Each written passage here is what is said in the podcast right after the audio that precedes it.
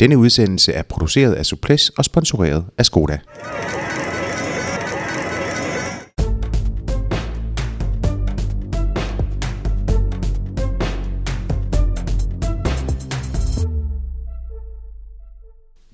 Velkommen til nok en omgang Souplesse. Vi er rykket ud af de vante rammer og befinder os lige nu i en betagende lejlighed i det indre København. Mit navn er Jacob Staehelin. Lars B. Jørgensen sidder trygt ved min ene side, og sidste mand ombord, det er dagens gæst. I dag også dagens vært. Det er Jørgen Let. Mange tak for at byde os indenfor, Jørgen. Ja, det gør jeg med glæde. Det er dejligt at høre. Jeg skynder mig lige at sende en stor tak til vores sponsor Skoda, der jo hjælper os med at lave de her udsendelser. Og til gengæld så får du kvitterfrit podcasts i dit foretrukne feed. Jørgen, solen den... skinner over Danmark. Lyset er tilbage. Dermed så er du også tilbage i Danmark. Det er jo ikke, fordi du nyder dit otium, selvom at mange på din alder nok vil gøre det. Du har rigeligt at tage dig til. Hvad har du på programmet i den kommende tid? Ja, jeg har så meget på. Altså, jeg er ude og holde foredrag hele tiden. Meget ofte om cykelløb i øvrigt. Altså, om mine helte. Den bog, jeg skrev om for et par år siden, om mine helte. Den er jeg meget ude at tale. Jeg havde 350 mennesker på Staklæden forleden i Aarhus. Med mig alene, og så bogen, og så det, jeg kunne finde på at sige. Og det er så en ting. Og så har jeg jo koncerterne med Simpson og Toksvig. Der er der også nogle stykker. 5-6 stykker i denne sæson. Jeg har 4 af dem. Vi skal ned på Ofelia Kajen, eller hvad det hedder, ned ved skuespilhuset ganske snart, nemlig Sankt Hansaften. Og optræde, og så videre. Og så kommenterer jeg jo stadigvæk de løb, som jeg har kontrakt på, og har haft kontrakt på i mange år. Og det er jo altså foreløbig Paris-Roubaix, som jeg var nede på stedet og kommenterer sammen med Dennis og Rolf. Og så Tour de France, som jeg glæder mig til. Ja. Vi vil jo i sags natur gerne tale cykling med dig, selvom du jo spænder vidt i såvel virke som interesser. Men vi kan da ikke garantere, at det udelukkende kommer til at handle om cykelsport, men lad nu det være sådan den umiddelbare ramme. Jørgen, du har beskæftiget dig med cykelsport i mere end 50 år, og haft en livslang interesse. Din bog Sportsdigte, den udkom helt tilbage i 1967, hvor du jo pludselig skrev om poesi, om cykelsport. Meget uvandt og uset. Og jeg vil faktisk gerne bede dig om at læse et digt op, som hedder Jeg havde vundet.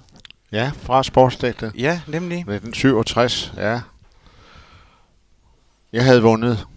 Jeg havde med garanti vundet løbet, hvis ikke. Jeg havde med garanti vundet, hvis ikke jeg. Jeg havde vundet, hvis ikke jeg var punkteret, kun 8 kilometer før mål. På det tidspunkt var jeg mægtig oplagt, og begyndte at brække viften i stykker. Det foregik som sædvanligt på den måde, at det foregik sådan, at jeg efter min egen føring kilede mig ind. Efter egen føring kilede jeg mig ind mellem næstsidste og sidste mand i viften, og enten klemte sidste mand ud af viften, enten det, eller også gik jeg ind, lod mig falde tilbage med sidste mand, og så et pludseligt ryk op til de andre. Så var han sat af. Så den næste på samme måde. Men da vi var fire tilbage, skete det. Jeg havde ingen jordisk chance for at køre dem op så kort før. Jeg er sikker på, at jeg havde vundet, hvis ikke det var sket. Kan du ikke lige fortælle, hvad det var for en følelse, hvis du kan erindre det i dag, som du skrev det her digt ud fra? Jamen, det var en selvoplevet følelse, for jeg kørte jo faktisk en slags cykelløb dengang, junior, i vejen, på vejene omkring Aarhus. Det var kommet efter mine første år med blank beundring af banerytterne på Aarhus Cyklebane, hvor min onkel var banechef. Så kom jeg til at køre cykelløb med andre ligesindede omkring Aarhus, og der oplevede jeg for eksempel sådan nogle situationer, som er reelle situationer fra landvejsløb, ikke? At man bliver sat af, man prøver at komme op, man lukker hullet og bliver sat af igen. Så det er en autentisk selvoplevet ting, jeg prøver at beskrive der. Nu var det jo en udpræget en skuffelse, den her situation. Men jeg havde også nogle triumfer og nogle mere positive ting. Jeg var skidegod i spurten, altså. Det var jeg altså. Så de skulle ikke have mig med hjem. Det skulle de ikke. Og jeg prøvede altid at hægte mig på. Jeg var meget beregnende. Jeg lige det modsatte af de heltedyder, som jeg dyrker, når jeg kommenterer cykelløb. Så var jeg den, der altså på en måde var en lidt beregnende, kalkulerende type, der prøvede at komme med hjem, uden at tage føringer, uden at tage så lidt som muligt, og så slå til i spurten. Ja. Det var det. Og det er jo ikke en ryttertype, jeg ellers beundrer, men det er en skurkehold, jeg påtog mig. Ja. Men det er jo også, altså jeg synes jo, altså cykelsporten er jo også karakteriseret ved, at der er flest nederlag, ja. Og at cykelrytter lever med flest nederlag. Ja. Det er jo ligesom sådan en ufravigelig præmis, at i et felt med så mange, så kan der kun være én vinder. Ja. Og jeg synes jo det er et fantastisk smukt digt, fordi man jo også fornemmer den der åndenød og adrenalin. Og selvfølgelig også kynisme, der spiller en rolle altid. Ja. Og jeg synes i virkeligheden, at det kun er noget meget smukt, at det er så varieret, hvad man opnår resultater. Det hele drejer sig ikke om at blive nummer 1, 2, 3 eller 4 eller 5. Det drejer sig om at være med og opleve det indefra. Det er det, der giver erindringer og oplevelser, som man kan leve på, som man kan leve videre på. Jeg synes, der er mange smukke nederlag, vil jeg også samtidig tilføje. Der er mange af de tabere, jeg har set i årenes løb, som jeg beundrer for deres måde at tage deres situation på. Det kan jeg rigtig godt lide. Jamen, og jeg synes jo også, at det er jo også et smukt billede på livet i en eller anden forstand. Altså cykelsporten forstået på den måde, at der er jo ikke, det er jo ikke muligt at sætte tiden på standby. Mm. Altså, hvis man får et uheld, så kører de andre jo videre. Ja. Der er ikke noget at gøre. Der er ikke en dommer, der fløjter af og siger, nu er der lægebehandling, eller nu kan der komme en mekaniker på banen.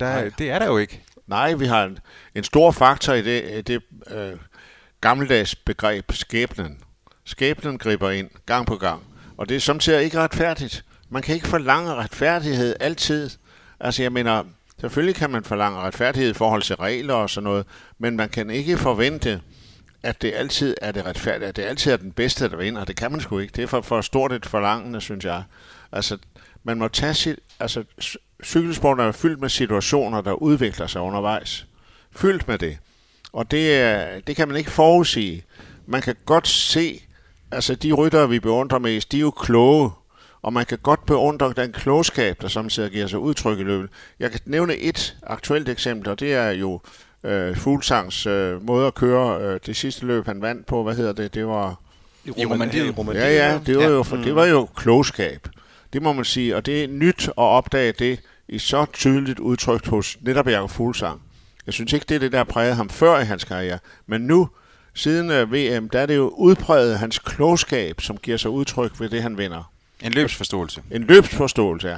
En måde at læse finalerne på. Sådan som Rolf Sørensen også kunne i sin tid. Han var jo fantastisk til at læse finalerne og tage forskud på de greb, der skulle gøres af ham. Ja, det er jo sådan noget, der er smukt at se. Men det er jo ikke en garanti. Der er ingenting, der er en garanti i cykelsporten. Altså, det er ikke altid, at det er den, man helst vil have, der vinder, for eksempel. Det er meget sjældent i virkeligheden, ikke? Mm.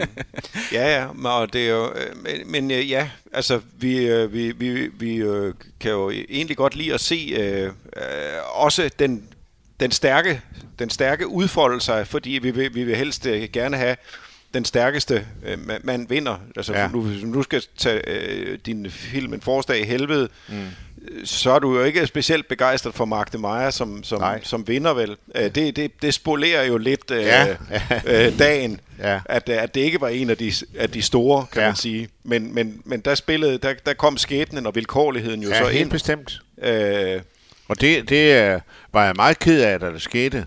Men i dag, der ser jeg det som en bekræftelse af lunefuldheden i cykelsporten, og den er god. Den er god nok, at det er så lunefuldt, at man ikke kan regne med noget. Man kan ikke investere og regne med, at gevinsten er der. Nej. Det kan jeg godt lide, som princip. Men den kar, der var ked af det. Jeg var rigtig ked af det, da vi kom i mål i Roubaix, og, og ham jeg havde mest der, Magdemeyer, vandt. Det kunne jeg ikke lide. Nej. Du havde simpelthen en aversion på mod ham på forhånd, eller hvad? Ja, jeg synes, han var en kedelig type. Det synes jeg også. Så kørte han jo for Martins, som jo heller ikke var min gode ven.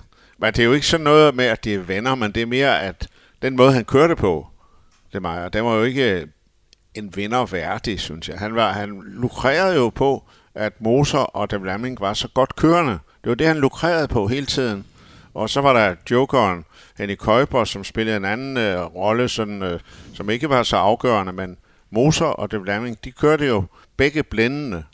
Og det var en af dem, der havde mest fortjent. Og så har vi igen det begreb fortjent. Hvad vil det sige, fortjent at vinde?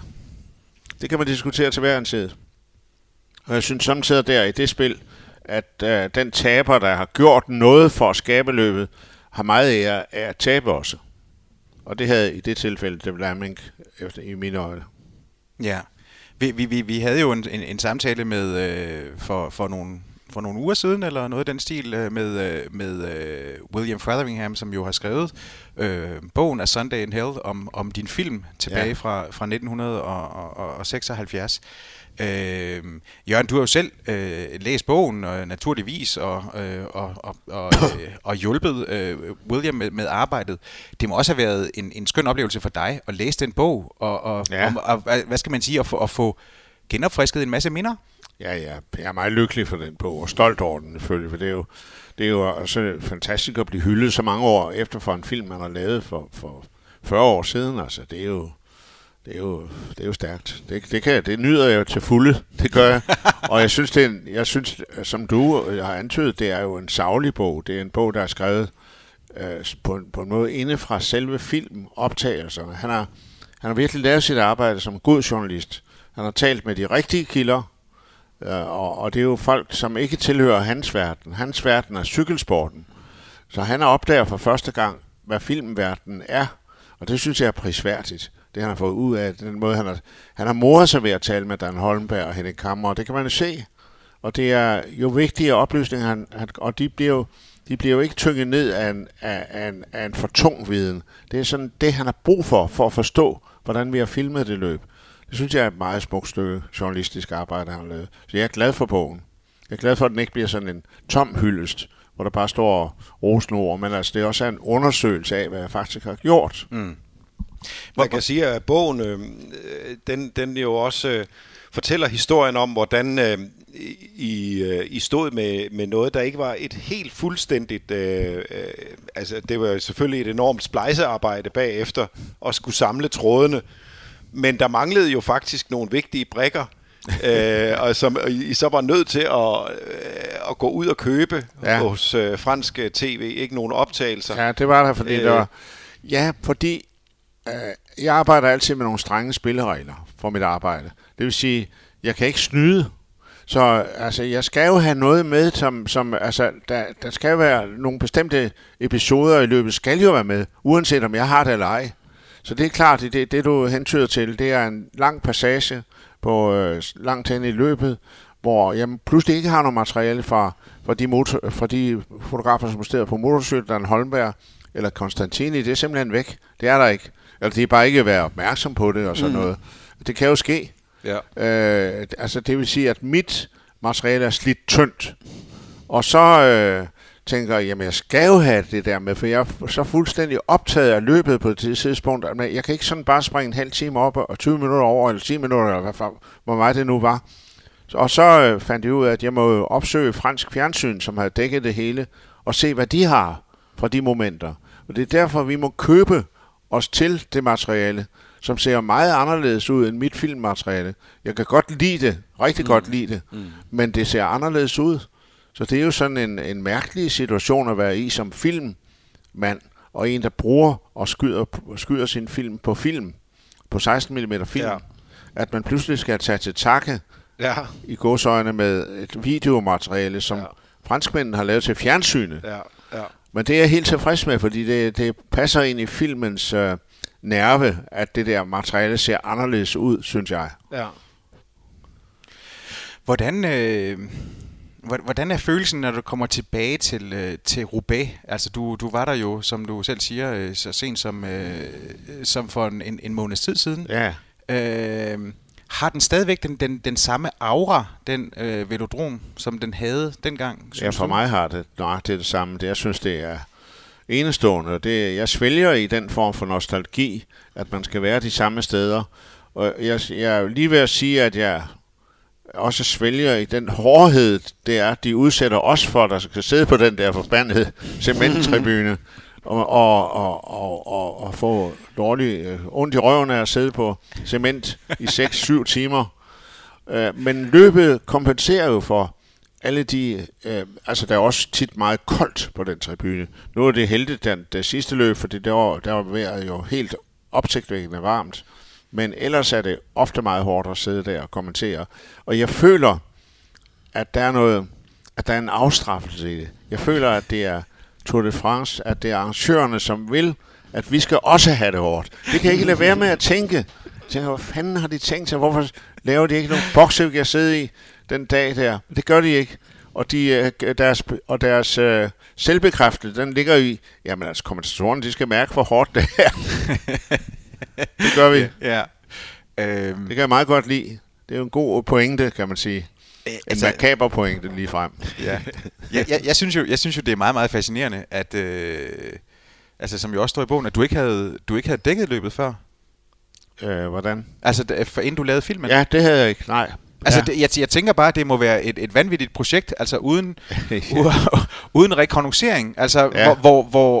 hvor aktørerne var i spil. Ja, jamen, det var jeg godt klar over. Det var en del af satsningen, og det var sådan, at det var ukendt terræn. At jeg vidste, jeg havde læst meget om det. Jeg var jo helt vild med det, jeg havde læst om Paris-Roubaix. Jeg har set mange billeder. Jeg var klar over, at det var verdens hårdeste løb. Jeg var klar over, at der er et kæmpe element af chance, tilfældighed, risiko, kan man også kalde det, i løbet. Det tog jeg med. Hele den pakke ville jeg gerne have. Jeg vil gerne se, hvad der skete. Og det er jo sådan blevet en standard frase for mig, altså når jeg, med mit arbejde. Jeg vil gerne se, hvad der sker. Jeg kan ikke beregne det på forhånd. Det synes jeg kun er en fordel. Altså det er noget, der får det hele til at kildre meget mere, helt klart. Men der er noget risiko i det, og det var der jo i højere grad, end man skulle have troet på grund af de der arbejder og demonstrationer, så blev det jo meget risikabelt. Selve afviklingen af vores filmarbejde den dag, det hang jo i en tynd tråd. Ja. Ja. Det, og de fylder jo også i filmen, når man ser de følelser, der er på spil. Ja, det gør det altså. Men så bliver det jo, når man så vender det om, at det kunne jo let have kostet selve filmen. Altså løbet, og dermed selve filmen. Det var, jeg kunne ikke lave det om. Det var ikke noget med, at man kom tilbage næste år og sige, nu bruger vi de samme penge igen, fordi pengene var jo brugt. Ja. Så det var jo udelukket. Men så sker der det, at det jo i sig selv bliver et fantastisk sidehistorie i det løb. Det er jo en logisk berigelse af filmen, at man har de demonstrationer, som griber ind i forløbet direkte, og som sætter en ramme om det, som er helt usædvanligt dramatisk. Ikke? Det kunne jeg godt lide. Mm. Så det tog jeg som en foræring, som en af tilfældets gaver. Og det er jo sket sidenhen. Altså, det... Ja. Cykelløb bliver jo brugt til politiske manifestationer. Ja, det gør det altså. Jeg har også set i Tour de France. Præcis. Par gange. Ja. Men du havde jo en vision, eller en, hvad skal man sige, også, eller man kunne kalde det en politik, eller sådan noget, i forhold til at lave filmen. Altså, at det ikke skulle... Det skulle være historien om et løb, men det skulle sættes ind i en bestemt ramme, som eller et anslag, som hævede sig over den traditionelle sportsfortælling, især for den tid, ikke? Jo. Altså det var derfor du allierede dig med Gunnar Møller Pedersen til at lave musik og der I bruger nogle slow optagelser, som ikke bare er slow motion, som vi kender det i forhold til at se et mål i langsom gengivelse, men for at understrege nogle en særlig, hvad skal man sige, altså løbets puls eller sjæl eller sådan noget, ikke? Jo, men det er jo i direkte forlængelse af mine digte i Sportsdigte. Altså at jeg ønsker at se en en større sammenhæng i sporten. Jeg ønsker at se en større episk fortælling, som også har den pathos, som skal være med. Og det er jo noget, som jeg vælger bevidst og meget sådan antidansk, kan man sige. Det er jeg helt klar over, og det gør jeg med vilje, og jeg ved, at jeg udfordrer mange ved det. Mm. Og det er derfor, musikken kommer ind på den måde som en slags søjler, altså der indrammer løbet. Det kan jeg rigtig godt lide, og det er meget bevidst for mig at trække det op af det realistiske mudder, i næsten konkret forstand, og så forstørre det, altså forhøje og løfte det op på et andet mytologisk plan. Mm. Nøgleordet er det mytologiske, og det er jeg meget bevidst om. Det er jo ikke noget, man bare griber ud af luften, det er noget, som løbet har i sig, og som bare skal trækkes ud, og som skal respekteres. Det er det, jeg gør. Det er, at jeg ved, det er der. Det er guld. Jeg trækker det ud og indrammer det. Sådan er processen meget kort fortalt for mig. Ja. Det der med både med patos og det mytologiske, er det svært at få foldet ud i en moderne tidsalder, hvor man kan sige, at udvekslingen er så meget højere, eller kadencen, og der tænker jeg på kadencen i informationsstrømmen, de sociale medier, billeder, hele mængden af cykelløb for eksempel, vi ser og kan forholde os til hele tiden. Forleden der kunne man se Eschborn Frankfurt i fuld udstrækning næsten. Ja. Altså, så man kan sige, at der findes nærmest en overmæthed. Ja, det... og der får man ikke, så man får ikke den der sult, hvis du forstår. Ja, det forstår jeg fuldstændig. Og det kan jeg ved ikke, hvad jeg skal sige til det, men det er jo helt sikkert, at jeg lavede min film på nogle andre betingelser, kan man sige. Men jeg tror så til gengæld, at den holder, fordi den er så forskellig fra den der mere minutiøse, dygtige skildring, som vi har nu om dagen. Mm. Jeg synes jo stadigvæk, den står ud, og det får jo, det kan man sige, det kan jeg jo sagtens påstå, men jeg får det bekræftet hele tiden, ved at filmen ses så meget, og at den dyrkes så meget, som den gør. Det gør den virkelig, det kan jeg mærke i disse år, at det er den film, og ved siden af så min Warhol-scene fra 66'erne, det er de to film, der ses mest, og Det perfekte menneske.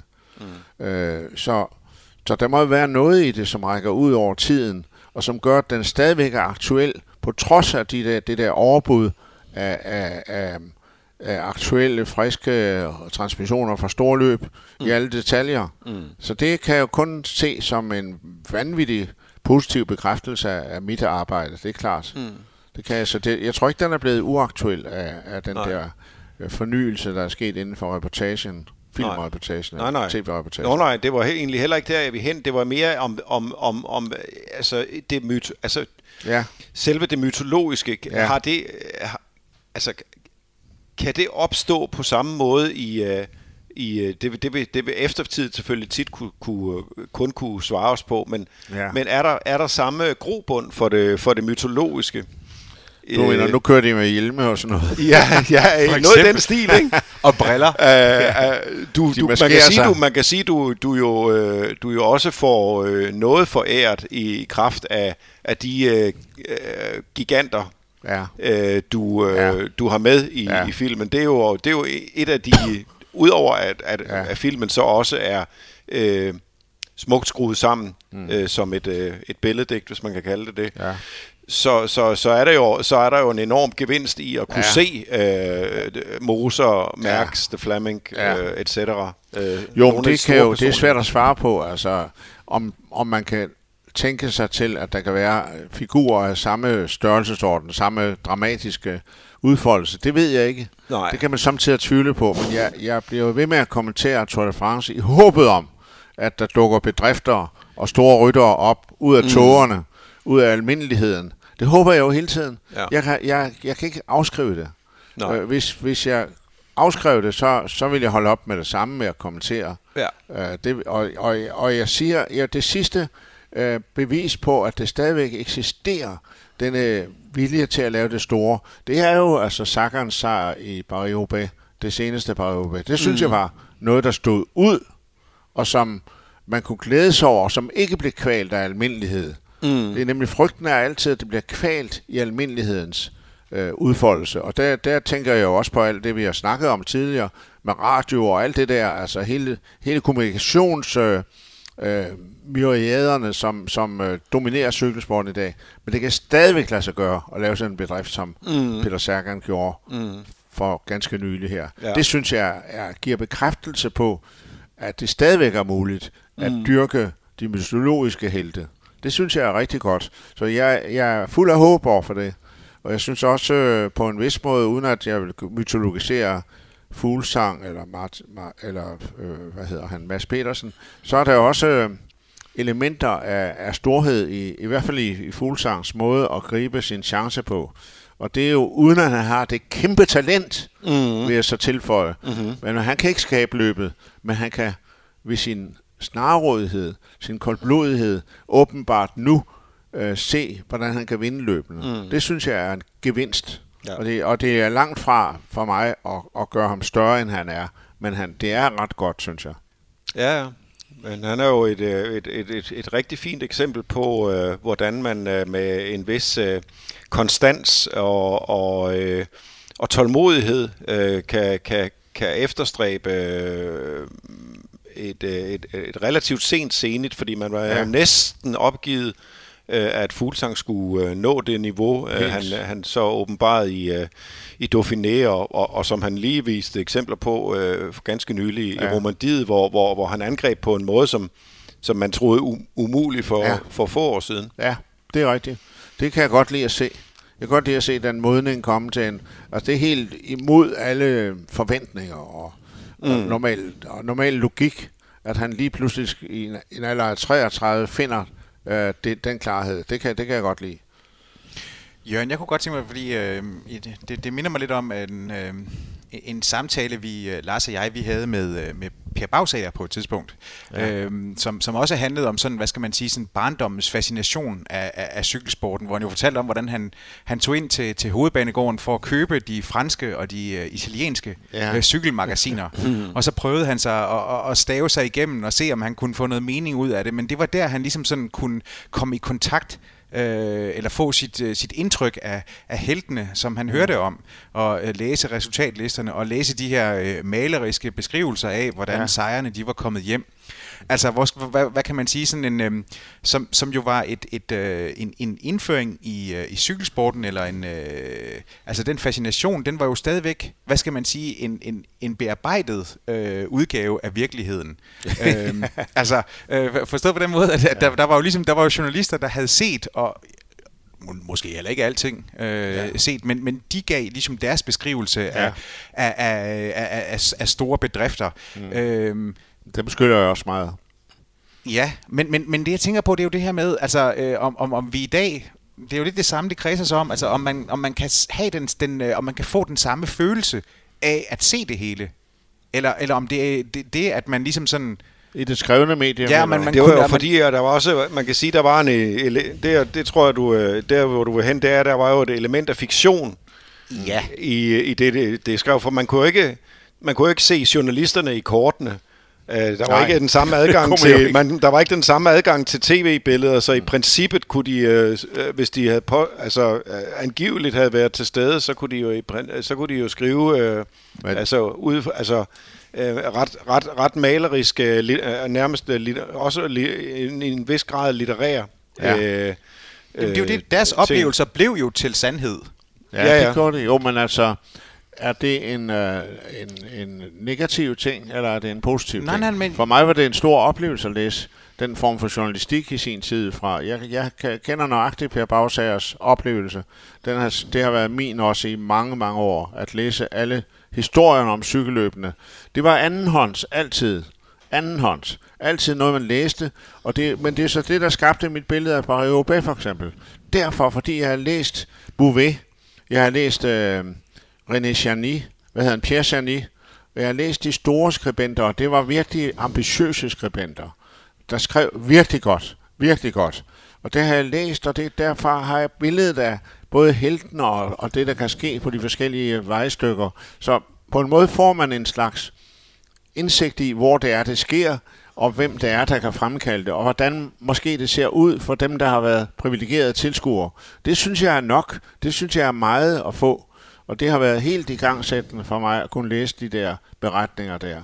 Og det er noget, jeg i meget høj grad ønsker, og jeg synes det er med stor beklagelse, jeg ser, at selve genren er jo nærmest opgivet at skrive om et løb, der foregik i går. Den er jo opgivet. Det er altid historier om, hvad der nu skal ske med den og den rytter. Det er altid sidehistorier. Det er aldrig den... Jeg efterlyser den centrale reportage stadigvæk. Den skriftlige... Men jeg analysen på eller refleksionen eller referatet. Ja. Altså vi har snakket om det før, Lars. Ja, det ved jeg. Altså jeg synes at referatet mangler. Det er et begavet, det er indsigtsfulde referat, som om man tror det er nok at det kan kunne ses i fjernsynet og resultatet er nok, så kan man selv gætte sig til resten. Det synes jeg ikke. Ja. Jeg nyder at se den gode skribents beskrivelse af løbet, ja, som vi stadigvæk får i noget omfang i L'Equipe. I hovedhistorien, ikke? Den er stadigvæk en beskrivelse. Det er en slags anden ombæring af det, vi har set i fjernsynet, ikke? Ja. Men det kan jeg godt lide. Ja. Jeg har brug for den anden ombæring. Ja. Ja, altså det er jo... da jeg selv begyndte at læse om cykelløb, var det jo også i sin... Når det var bedst, så var der jo netop det der element og også for den sags skyld andre dygtige sportsskribenter som for eksempel fodboldjournalisten Per Højer Hansen fra Tipsbladet, ikke? Ja. Så var der jo det der ekstra, altså det jeg ikke havde set, det jeg ikke vidste, ja, jeg gerne ville vide, og det blev altså sat ind i det kunne, altså at begivenheden kunne blive sat ind i historiske rammer, eller politiske rammer, ja, eller associative rammer, som lagde en yderligere dimension til, sådan set. Ja. Ja. Det er jo det, jeg synes, når du siger referatet, så skurer det lidt i mine ører, fordi altså, der findes jo meget tørre referater, som ikke lægger noget til. Mm. Det er jo bare ordet, der er forkert, så. Hvad skal vi kalde det? En reportage? Reportagen kan jeg bedre lide, eller måske kommentage, som også er, det er jo sådan en blandform, hvor man kan sige, at journalisten har licens til også at træde ind som en fortolker. Ja, det er helt rigtigt. Ja. Fordi jeg synes, at fortolkningen er lige så vigtigt som referatet i sig selv. Ja, selvfølgelig skal man ikke opfinde det helt fuldstændig frit. Nej. Men jeg har da selv siddet med hvis der har været store øjeblikke for eksempel, er der jo et spørgsmål om at fortolke det man har set. Ja, men det er jo noget der berører mig meget, hele det emne, fordi jeg er jo en slags fortæller. Kan I godt være enige med mig i det? Det vil jeg godt sige ja til. Jeg er en slags fortæller, og jeg er en, der fortæller det, jeg ser. Det har jeg gjort til mit liv på en måde. Jeg fortæller det, jeg ser på mine rejser, fra hvor som helst, Paraguay. Jeg fortæller det, jeg ser, uden at fortolke det direkte. Men jeg skriver det på en måde, så det er tydeligt, at det er en personlig oplevelse af stedet. Det er jo en måde at fortælle på. At filtrere det, man ser, igennem et personligt temperament, eller nogle idiosynkrasier ovenikøbet, ikke? Så derved bliver det også lidt fortolkende direkte, når det bliver skrevet. Det er sådan, det er mit link, og det er min forbindelse til reportagen fra de store franske L'Equipe-journalisters reportager fra cykelløbene. Der elsker jeg, at de kan fortælle så godt, at det er så godt at læse. Det er som om, jeg ved jo godt resultatet. Det er jo ikke for at læse om resultatet. Det er for at læse om detaljerne. De ting, de har set. Og de har jo som regel siddet, Chanier og Bouvet har jo samtidig siddet på motorcykler for at se, hvad der sker. Så det er sådan en gammeldags journalistik, og den er jeg meget begejstret for. Og den vil jeg nødt have uddør, faktisk. Men som vi jo... Vi havde en samtale med Densik på et tidspunkt, da han havde skrevet Sportshjerte. Og der læste han også en passage op. Den handlede om det at kunne se en cykelrytters ansigt. Ja. Det var ligesom... Det var noget af det smukkeste, som Daniel han kunne se ved et cykelløb, fordi det var så det var så udpenslet. Mm. Det er jo sværere i dag, kan man sige. Det kan man godt sige, de er jo kamuflerede nu om dagen, ikke? Det er det. Ja, det er jo lidt ærgerligt, synes jeg. Altså, jeg ved, det er jo en langt ude diskussion, den der med beskyttelse og hjelme og relevansen af det og sådan noget. Jeg er jo en hård gammeldags skole der. Jeg ville foretrække, at de ikke havde hjelme på. Det vil jeg sgu. Nå, men det kan man jo ikke... Det, altså, men jeg tager det, som det er. Man kan jo ikke argumentere rationelt for det, men det er jo klart, at alle de fede cykelbilleder, de stammer fra tiden, før folk fik hjelme og solbriller på. Det gør det altså. Sådan er det jo, når man ser de der billedkavalkader og sådan med retrofornemmelser og sådan noget, så er det altid, fra før hjelmpåbuddet blev sat i værk, og det er jo efterhånden 15 år siden. Ja, hvad er årstallet? Ja, jeg tror, det er 2003, efter André Kivilev styrter og bliver dræbt. Ja. Ja, hvordan var det, da Kassatelli han dør, der bliver det så påbudt, men der må man gerne smide den, hvis det er sådan, at man skal køre op. Det er længe efter Kassatelli. Kassatelli, det er jo i 96, 95. Ja. 95, det ved jeg godt, men kom der ikke påbud dengang? Kom der ikke nogen regler dengang? Nej, det gjorde der ikke umiddelbart. Nå, efter Kivilev, så var den første regel, at man måtte smide hjelmen, når man kørte op, og det var i 2003. Ja.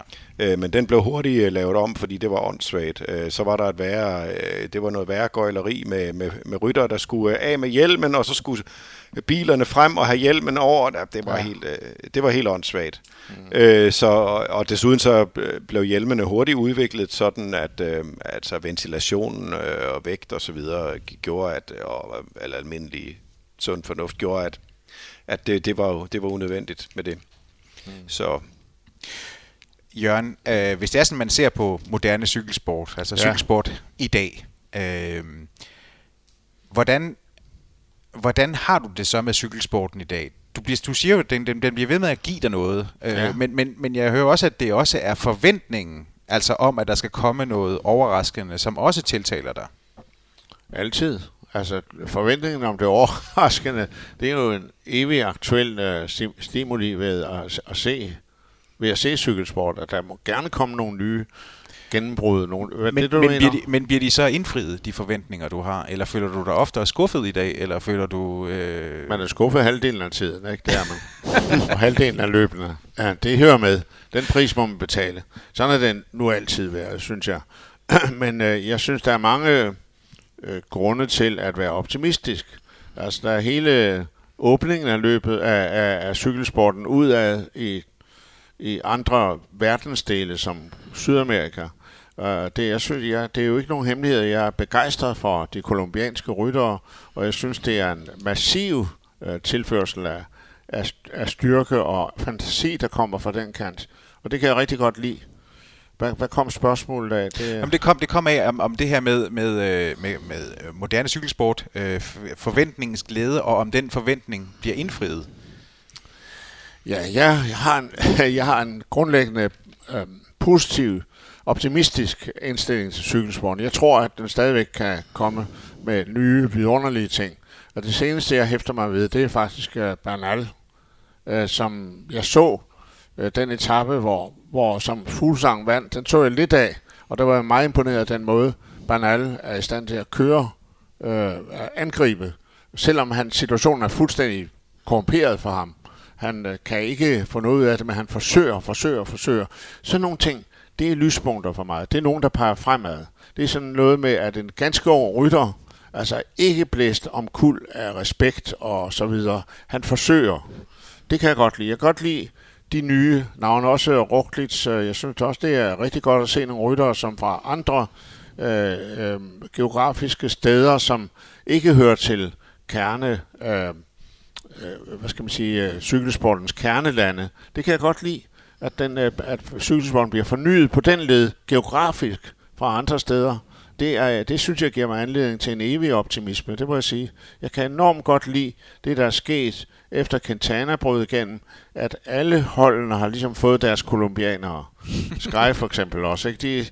De supplerer deres ranks med ryttere, som kommer fra den tredje verden. Ja. Jeg er også positivt indstillet over for fornyelsen fra Afrika, som lader vente på sig, vil jeg sige. Men der er dog nogle talenter fra Eritrea, som man kan få øje på. Ja. Så det synes jeg er stærkt, altså at det ikke mere er begrænset til nogle få lande i Europa, i Syd- og Midt-Europa, at det er noget, der udvider sig. Ja. Det giver meget anledning til stor optimisme. Det er jo egentlig, når man taler om kolumbianer, der er det vildt at tænke på, at Quintana, han kan jo sagtens nå at træde voldsomt i karakter nu, og han er jo i virkeligheden har han jo tiden med sig. Men når man ser på, hvad der er kommet af kolumbianer som Miguel Angel Lopez, ja. Esteban Chavez, ja. Bernal nu her, ja. Så er det lige før, man tænker, Quintana, han skal virkelig til at stemple ind, hvis ikke hans stjerne skal være for nedadgående. Det er helt rigtigt. Det synes jeg er en god udvikling. Det synes jeg, det er. Fordi det er jo ikke, fordi jeg vil forgude Quintana. Jeg vil mere forgude kolumbianerne som en gruppe ryttere, som kommer med en helt anden inspiration end den, vi kender fra Europa. En helt anden uddannelse, en helt anden social baggrund. Det synes jeg er virkelig, virkelig positivt. Og det er rigtigt, at bredden vokser og vokser der. Så det er ikke Quintana alene, men jeg synes jo stadigvæk, at Quintana er en meget, meget smuk og spændende rytter. Mm. Jeg håber, han finder sig selv. Det er ikke sikkert, som du siger, men det er ikke afgørende for min forståelse af, hvad kolumbiansk cykelsport kan gøre. Mm. Der er bestemt andre, der kan noget. Ja. Yep. Men når vi taler om den bredde, og også den der globalisering, der er, så kan man også sige, at det måske er det blevet sværere at se de samme arketyper, som for eksempel udsprang af den tid, hvor du tog fat med en forårsdag i helvede i midten af 70'erne, og måske op igennem 80'erne, var der større arketyper, eller det er måske i virkeligheden en form for forkvaklet eller forblommet nostalgi at sige det. Det ved jeg ikke. Men det er jo jeg tror ikke, det er ikke for meget sagt, at der var mastodonter, som for eksempel Merckx, Moser, De Vlaeminck. Altså, de var, og før dem selvfølgelig, tilbage til Coppi. Altså nogle meget, meget stærke søjler, hvis man kan sige det sådan, af personligheder eller i det der pantheon. Ja, bestemt. Og der var Ocaña. Ocaña også, ja. Ja, men der var altså nogle store, det er rigtigt. Den slags skikkelser er det svært at få øje på bagefter. Det er der ikke. Der er ikke så mange af dem mere. Men det er selvfølgelig et spørgsmål. Men cykelsporten bliver ved med at være smuk, bliver ved med at være fuld af eventyr. Det vil jeg fastholde. Det er svært at få øje på de der meget store mytologiske skikkelser. Det kan ligge i mange ting. Det kan ligge i et kulturskred.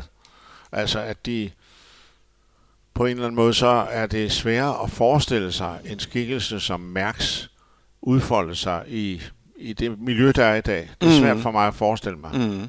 Altså, vi har set det med til delvis, altså med Lance Armstrong, det er klart. Der var en kultur, der støttede en stor rytter, store resultater og så videre, ikke? Uanset hvor forfærdeligt det udviklede sig, så var det dog en stor skikkelse og et hold, der virkelig smeltede sammen med ham, ikke? Og det kan man se delvis også i Sky-strukturen, men det er langt fra det samme som Molteni-tiden, det er det altså, og Big og så videre. Det er langt fra den samme dyrkelse af enerens evner. Det synes jeg. Og det var jo også helt anderledes rent internt på holdene, socialt på holdene dengang. Det var meget mere stjerner og slaver end der i dag. Der var noget feudalt over det. Ja, der var feudalt over det der system. Mm. De var meget sympatiske, de der undersåtter til Merckx, men de var jo virkelig banket på plads hele tiden. Ja. Det var det. De kunne ikke røre sig. Nej. Men er det også... Ja, du siger jo selv, hvad nogle af forklaringerne kan være på det, men det kan jo også være, at niveauet simpelthen er mere jævnt i dag. Altså... Eddie Merckx, han havde et fantastisk talent, men måske var der andre, der sad tilbage med det, men som kvæg en anderledes form for træning, altså kunne måske have fået mere ud af det. I dag fornemmer man jo, at der er et styrkeniveau, som generelt er øget, ja. og dermed så vil, hvad skal man sige, eneren også have det svære ved at stikke ud. Ja, det er noget både politisk og socialt, der gør sig gældende der, det er helt sikkert. Det er, samtidig med, at man kan undre sig over, at cykelsporten ikke har kæmpestor en økonomi som andre sportsgrene, der så må man jo sige, at det er på en måde mere jævnet ud, end det var på Merckx' tid. Det er det. Altså, det er ikke... Der er en større homogenitet og sådan noget. Ja. Men tager man nok ikke munden for fuld ved at sige, at Merckx også var et fysisk unikum. Naturligvis, og han havde også... Man kan sige, at det er næsten godt, at der ikke findes et sådan fysisk unikum i vor tid, fordi det vi næppe kunne eksistere uden en sky af mistanke over sig. Nej, det er det. Det er skudt ned. Ja. Det spørgsmål, jeg bliver stillet mest, når jeg er ude og snakke om cykelløb, det er jo Chris Froome. Ja. Det er det. Altså, hvad kommer han med, eller kommer han ikke med? Er det godt, han er med, eller er det godt, han ikke er med? Ja. Og hvad svarer du? Jamen, jeg er nødt til... Jeg er jo ærligheden selv. Jeg siger, jeg kan ikke lide Chris Froome. Nej. Jeg kan ikke lide ham. Prøv at se hans albuer og hans, den måde, hans hoved var. Jeg kan ikke lide synet af ham. Nej. Og derfor er jeg glad for, hvis han ikke kommer med. Ja. Så det, og jeg siger samtidig, det er selvfølgelig en fuldstændig fordomsfuld, idiosynkratisk vurdering. Ja. Men det vil jeg tillade mig, fordi vi er jo alle sammen nogen, der har nogle bestemte præferencer. Sådan er det. Det er en del af livet, synes jeg, at man har nogle præferencer. Jeg vil hellere se en bestemt type film, for eksempel, end en anden type film. Ikke? Mm-hmm. Jeg kan bedre lide nogle særlige skuespillere, end en anden type skuespiller. Mm-hmm. Og sådan er det også med sporten. Så jeg begrunder min aversion mod Chris Froome. Og jeg mener også, at det så får jeg til, at jeg mener også, det vil være usandsynligt, hvis han bliver taget med, sådan som tingene ligger nu. Fordi det vil betragtes som forskelsbehandling i en ekstrem grad. Mm. Det går jeg også ud fra, I er enige. Jo. Det er altså, der er i hvert fald præcedens for, at man får en forseelse som den, han har begået, får en karantæne. Så det har vi talt om også i podcasten her. Det vil være, det er svært at se, hvordan han skulle undgå en karantæne. Det er et spørgsmål om, hvornår den falder. Ja, for det kan heller ikke være til gavn for Braceford eller for holdet, at han skulle være for heldig til at røre ved os. Altså, det går sgu da ikke. Nej, men man må jo sige, at de i hvert fald er kæmper for... Sky har i hvert fald smidt en ordentlig tot penge efter advokater, der kan prøve at vikle ham ud af sagen. Så det, man kan sige, de har ikke bare tænkt, at de vil føre ham til skafottet, så at sige. Er det situationen lige nu? Ja, altså situationen er vel, at sagen går sin gang, men det er jo, når den er blevet forhalet i den grad, så er det jo fordi, må man formode i hvert fald, at Sky har jo masser af sagfører og medicinske videnskabelige assistance, der prøver at finbørste hele det der sagskompleks, ikke? Hold da kæft. Ja. Det kan jeg godt se. Så det er jo ikke, det er ikke Chris Froome selv, der fører sagen. Det er altså Sky, der i hvert fald indtil videre jo bakker ham op og prøver at beskytte ham som deres frontfigur, selvom man kan sige, at helt kynisk, så kunne de måske bare have offret ham, og så tænkte, så nøjes vi med hvad vi har ellers, fordi det er, de har jo rytter, der nok kunne træde ind og skabe det har det der resultater, selvom... Altså fordi Chris Froome er jo ikke så... han er jo selvfølgelig en mand, der har vundet Tour de France 4 gange, men han er jo ikke en... det pudsige ved Chris Froome er jo, at han er jo ikke nogen specielt... han er jo ikke nogen han er et stjernenavn om mig, men han er jo ikke nogen specielt vældigt superstjerne. Det er han ikke. Ikke på samme måde, som man vil elske en, eller som offentligheden har taget Peter Sagan til sig, nej, eller som den engelske offentlighed tog Bradley Wiggins til sig. Nej, slet ikke. Da man ser på Chris Froome med en anden distance på en eller anden måde. Ja, det gør man altså. Jamen, jeg altså man kan jo mene om, det er meget paradoksalt også. Jamen, det synes jeg da også, altså fordi nu er jeg med på, men altså forsøger man at lægge den her astma-sag til side, så synes jeg jo netop, at han burde få kredit for at give sig i kast med noget så umuligt som at sige, jeg vil vinde en Tour Vuelta-dobbel, og så året efter, så vil han gå efter en Giro Tour-dobbel. Altså, det er jo et monstrøst projekt, men anerkendelsen, og altså, astma-sag aside, så høster han jo ikke anerkendelse for at give sig i kast med et projekt, som ingen anden er lykkes med. Nej. Altså, det er da paradoksalt.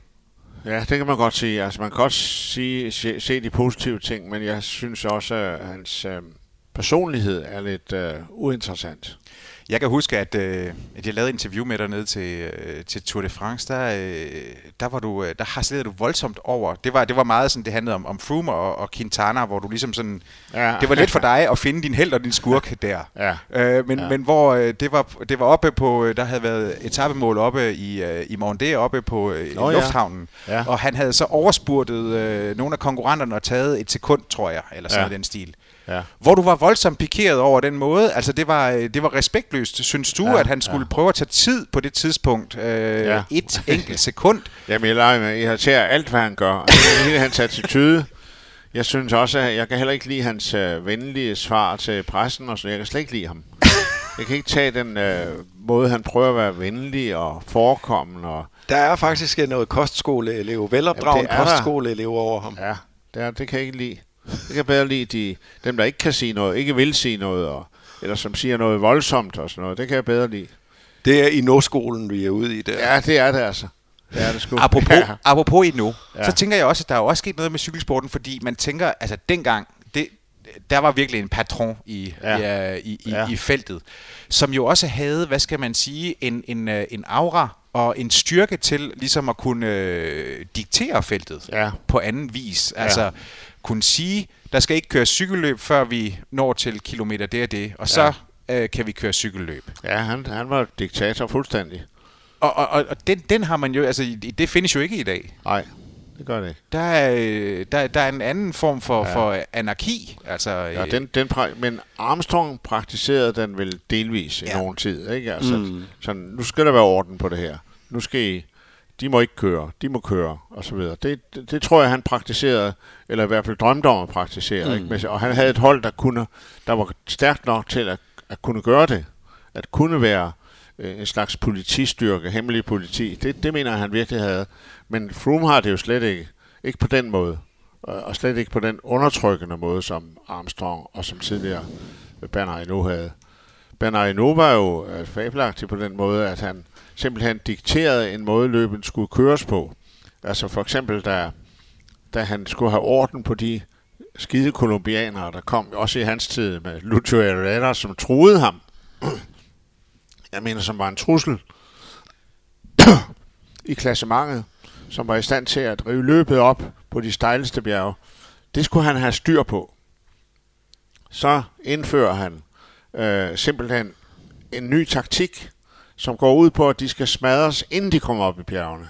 Så pludselig skulle der køres meget stærkt på de flade etapper, hvad de overhovedet ikke kunne lide, de der kolumbianere. De mistede fuldstændig lysten til at køre Tour de France på de flade etapper. Det er jo en meget destruktiv taktik. Det var ikke fremmende for løbets skønhed, men det var fremmende for hans chancer, hans muligheder for at holde fast på sin dominans. Ikke? Jeg synes, det er en skøn historie. Ja, det er det også. Når man ser på 90'erne, det var jo set med dansk cykelsports øjne et stort årti indtil man kan sige, at at det, resultaterne sådan blev pillet lidt ned og fra hinanden igen. Mm. Men 90'erne var helt overordnet set vel også en meget dekadent periode i virkeligheden i cykelsportens nyere historie. Mm. Altså dekadent forstået på den måde, at altså udover at der var det her biokemiske våbenkapløb, ja.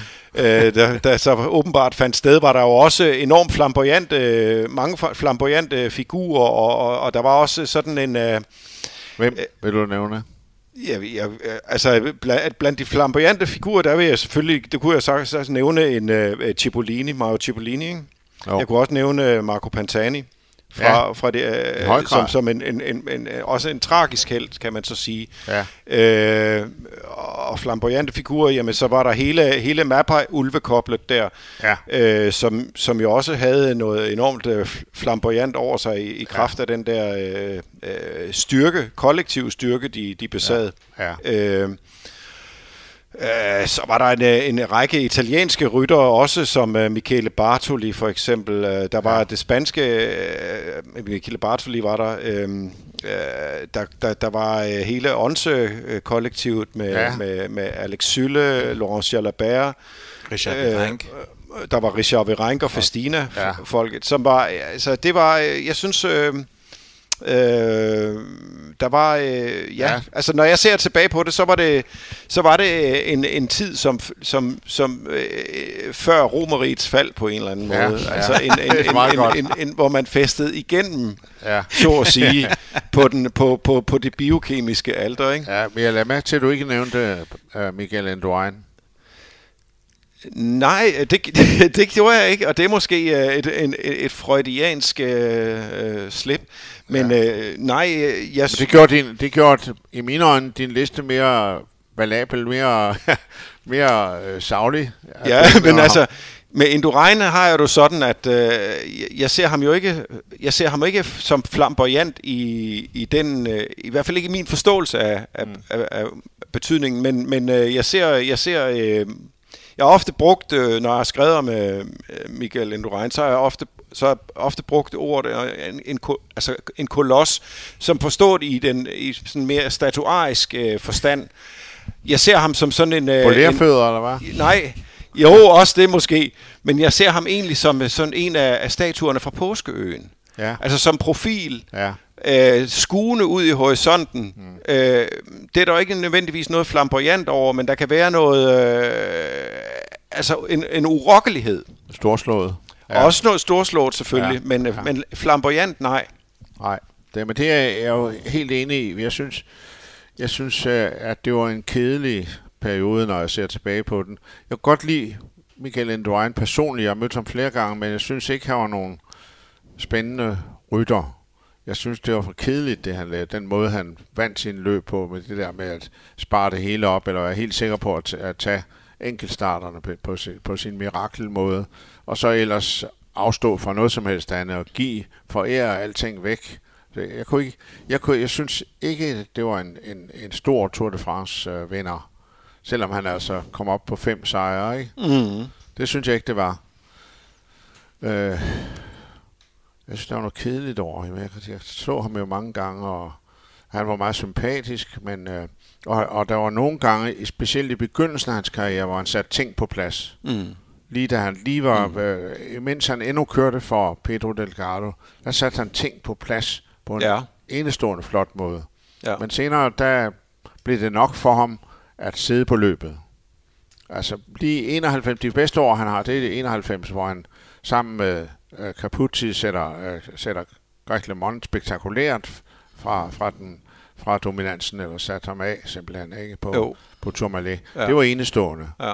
Men det er der, det er ligesom om han har bygget, hvis vi skal bevare den der metafor der med kolossen, så er det der, han sætter sin kolossværdi på løbet, og derefter forlader den situation. Stabil og statisk, ikke? Jo. Men tænker du også tilbage på 90'erne som sådan en, hvad skal man sige, altså med, eller hvordan tænker du tilbage på 90'erne i dag? Jamen, jeg synes jo for eksempel, at Rises sejr var fantastisk flot, uanset hvilken mellemregninger vi laver bagefter, så var det jo fantastisk gode etapper, der var det år. Det var rigtig godt, synes jeg. Det glemmer jeg jo ikke. Det kan jeg ikke glemme. Og så var det jo også fantastisk, at han river Indurain væk fra tronen. Simpelthen. Det var jo en detronisering, der fandt sted i 96. Ikke? Det var en detronisering. Dramatisk detronisering, og det var rigtig godt lavet, synes jeg. Rigtig godt. Jeg husker de etapper meget nøje. Og så var der jo også, så var der jo Pantani bagefter, og så tror jeg også, at Jan Ullrich er noget undervurderet som stor rytter. Det tror jeg altså. Han var jo en meget fantastisk rytter, synes jeg. Han fik ikke nok ud af sit talent, ikke nok ud af sine muligheder. Der kom en amerikaner i vejen i hvert fald. Ja, men han var også for naiv. Han var for naiv, det viste sig jo gang på gang. Han var for naiv, han røg på Armstrongs fælder gang på gang. Og men han var jo uden tvivl et af de allerstørste talenter, vi har set i cykelsporten. Jan Ullrich. Det tror jeg står tilbage. Ja, fysiologisk stort talent. Men så også med en vis... Men hvis mangler i selvdisciplin og sådan noget hen over vinteren og alt det der, han kæmpede en del med vægtproblemer og sådan noget, ikke? Så altså også en manglende, en vakkelvogn professionalisme. Ja. Men når han ramte den rigtigt, så var han jo fantastisk. Ja. Men den, som i 2003. Den lyserøde trøje kunne være spændt godt ud, når han kom tilbage. Ja, det kunne den. Når han kom tilbage i foråret. Ja. Hans allersmukkeste sæson var faktisk, da han kørte i den celeste-grønne Bianchi-trøje. Det er rigtigt. Det var meget passende. Ja, det var flot. Det var det sgu. Ja. Men altså, det er ikke fordi, jeg vil forstørre lyst til at revidere hele Ullrichs renommé. Fordi det er ikke større, end det er. Men at 90'erne set samlet, synes jeg, rummede mange store øjeblikke. Der var først og fremmest Pantani, Riis, og hvad var der så senere? Så kom Armstrong jo lige pludselig, ikke? Så jeg ved ikke, om man skal... Men så var der alle de ting, som Lars nævner, altså Mapperholdet og de store klassikere. Det er jo en helt anden historie. Jeg synes sådan set, at 90'erne var rigere i klassikerløb end i etapeløbene. Jeg synes, at der er færre ting, jeg kan huske fra etapeløbene i 90'erne, end jeg kan huske fra klassikerne, som Lars lige netop mindede om her for lidt siden. Det kunne jeg godt lide, det der skete der. Det er jeg enig med dig i. Jeg synes også, at 90'ernes klassikere var sublime, og det var jo i en tid, hvor Liège, Bastogne-Liège stadigvæk var et spændende løb at se. Ja, okay. Ja, det er jo kæmpe skuffelser. Det skulle være sådan i år. Hold da kæft. Det bliver dårligere og dårligere simpelthen. Ja, det gør det. Det gør det nemlig. Ved du hvad, her til sidst, der har vi sådan et lille fast element, som vi altid har i vores podcast. Det hedder, det glæder jeg mig til, som vi præsenterer i samarbejde med vores kære sponsor, Skoda. Ja. Jørgen, jeg kunne godt tænke mig at høre, hvad du sådan i cykelverdenen glæder dig til her i den næste tid. Jamen, jeg glæder mig til den korte etape i Tour de France. Jeg kan ikke huske, hvad nummer den har, men det er den, jeg glæder mig mest til. Jamen, jeg skulle lige til at sige, det er jo egentlig pudsigt, du siger det. Fordi hvis det er sådan, at du sådan er af den gamle skole, så det her med de der korte, eksklusive etapper, Jamen, hvem siger, at det der gammeldags, det gælder altså også løbsdisciplinerne, det gælder dækningen, det gælder fortællingerne, men det gælder ikke... Altså, jeg er sikker på, at den korte etape vil føje til mytologien i løbet. Det er jeg helt sikker på. Jeg er helt sikker på, at... Jeg må sige, at det er jo ikke, fordi jeg... vild med Christian Prudhomme som person, men jeg har meget respekt for den tendens, der er i øjeblikket til at udnytte spektret, at man har et Tour de France, man kan lave, hvad man vil med det, uden at sænke de store bjergetapper, så kan man stadigvæk holde fast i nogle nye eksperimenter. Den her, det er et meget interessant eksperiment, han har med den korte etape der, og andre ting. Også med brostenene. Synes jeg er stærkt, at de imod rytternes vilje kommer ind med nogle forslag til drama, som er uforudsete, eller som ikke er populære nødvendigvis hos rytterne. Det kan jeg godt lide. Så det er noget, der for mig lover godt for fremtiden for Tour de France. Fordi tidligere var det en søvn med, hvordan det skulle være. Der skal være noget alper, der skal være pionererne, det hele skal gå efter en bestemt. Men disse år, der er det eksperimenteret med ruten. Og det synes jeg, hvis man bare holder fast på visse stabile ting, som alperne, pionererne, Massif Central, jamen så må man meget gerne eksperimentere efter min mening. Det vil gøre løbet mere interessant, mere livligt, tror jeg. Lars, hvad siger du? Jeg skal bare lige høre, hvordan du egentlig har det med de der korte, eksklusive etaper. De er rigtige. Jeg holder meget af dem. Det har jeg gjort siden de hvad skal man sige, sådan begyndte at blive introduceret. Selvom jeg principielt er enig i, at der stadigvæk skal være en blanding, og der skal være en metamorfosisk udmavning af feltet, så kan jeg godt lide altså den dynamik, de korte etaper skaber. Hvad jeg ellers glæder mig til? Ja, det var så det næste. Jamen i dagens anledning, så tror jeg faktisk, at jeg vil gå hjem og se Stjernerne og Vandbærerne, og så vil jeg se enkeltstarten i Giroen og få det skudt i gang. Og så vil jeg få mig, det glæder jeg mig faktisk rigtig, rigtig meget til, jeg skal have mig en gin og en rose lemonade fra Fentimans. det er jo fredag, jeg siger. Og jeg har fri! Ja, lige præcis. Så du behøver ikke at vente til klokken bliver 17 med at få den der drink der. No. Jørgen, det var en kæmpe fornøjelse. Tusind tak, fordi du bød os indenfor i den smukke lejlighed her i København, hvor du opholder dig. En stor fornøjelse at have en samtale med dig. Tak i lige måde. Det var gensyn jo, synes jeg. Ja. Rigtig dejligt. Det er godt. Ved du hvad, vi siger tak herfra, Lars og jeg.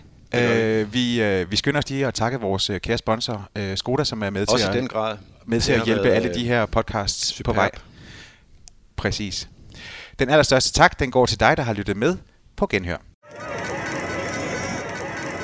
Denne udsendelse var produceret af Souplesse og sponsoreret af Skoda.